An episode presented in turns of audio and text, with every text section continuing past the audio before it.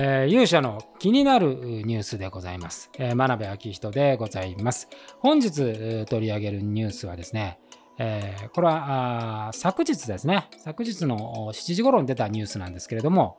えー、菅政権9月まで、えー、世論調査49.4%、次の首相、石橋さんがトップということで、時事世論調査という、えー、こういうニュースでございます。ちなみに49.4%っていうのは、えー、石破さんに期待が集まっている。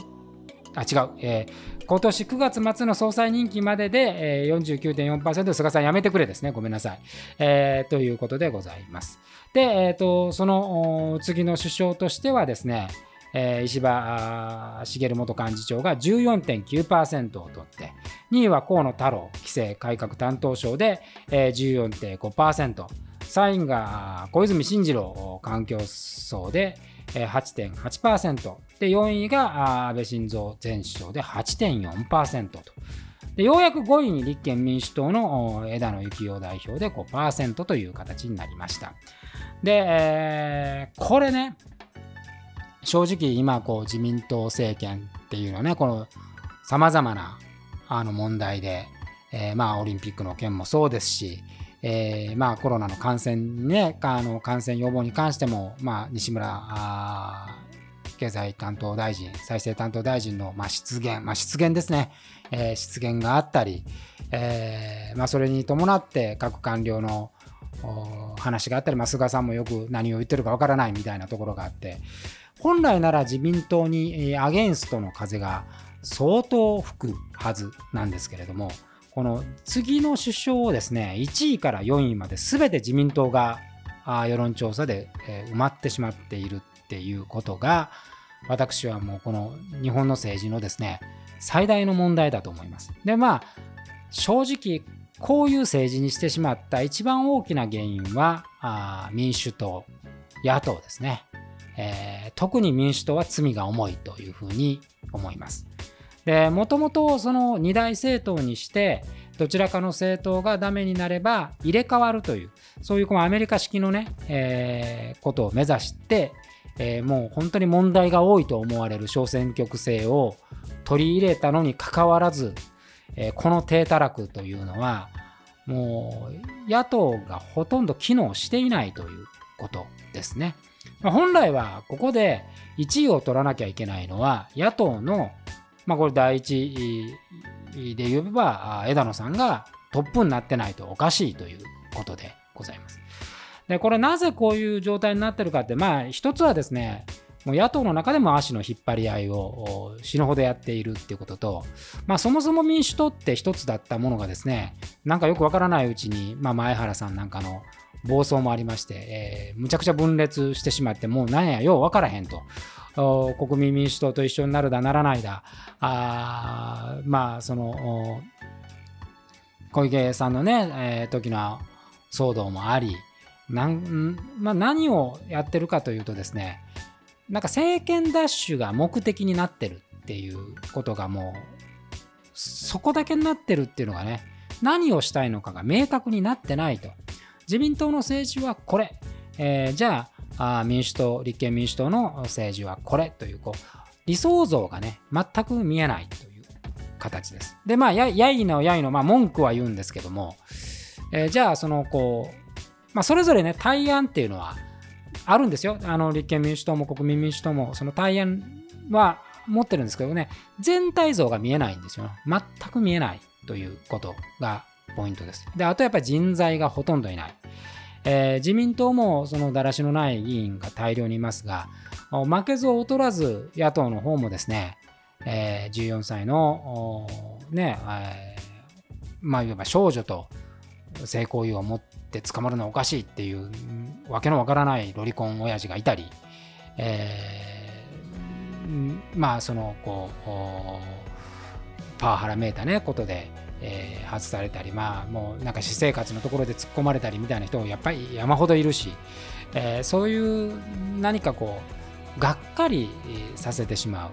やっぱこういう本当にこういう時に自分たちの理想の政治というものがあればそこの理想に対してまあいわばミッションですねそのミッションに対して規律をちゃんと保つっていうことが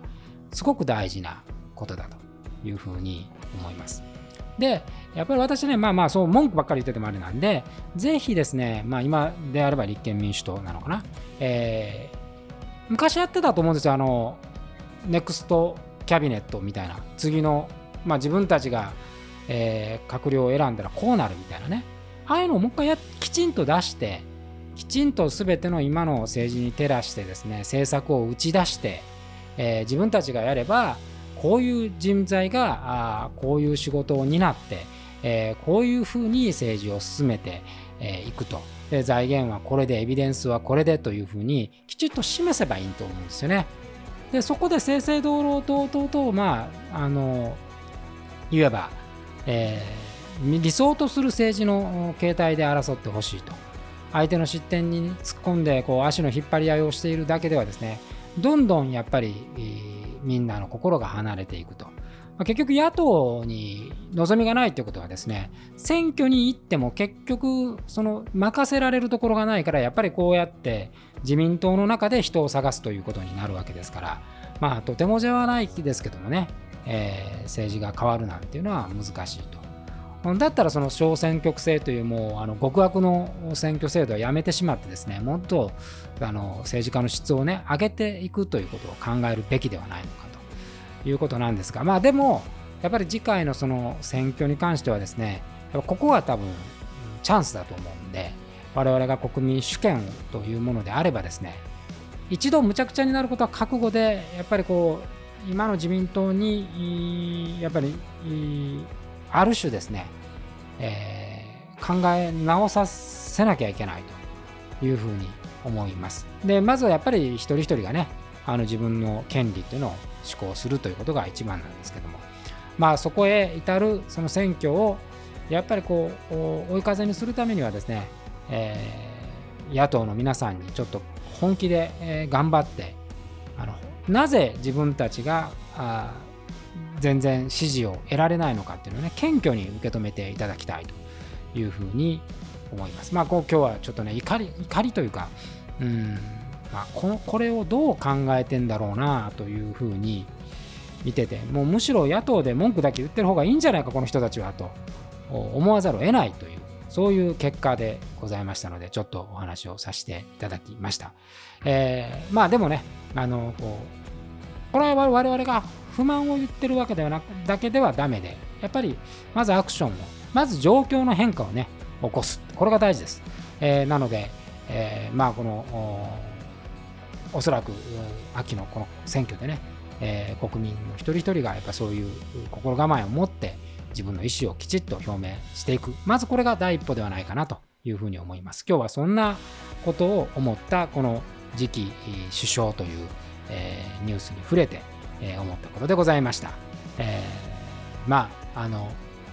本当にね、えー、我々の時代ではなくて、若い人たちがやっぱり生きていける。若い人たちがやっぱり次の国を作っていくんですがその人たちに光を与えるようなね、えー、やっぱりこの政治の判断っていうのを政治家っていうのを育てていくのは我々国民だというふうに思っております。ということで、えー、本日の気になるニュースでございました。それではまた次回に。さよなら。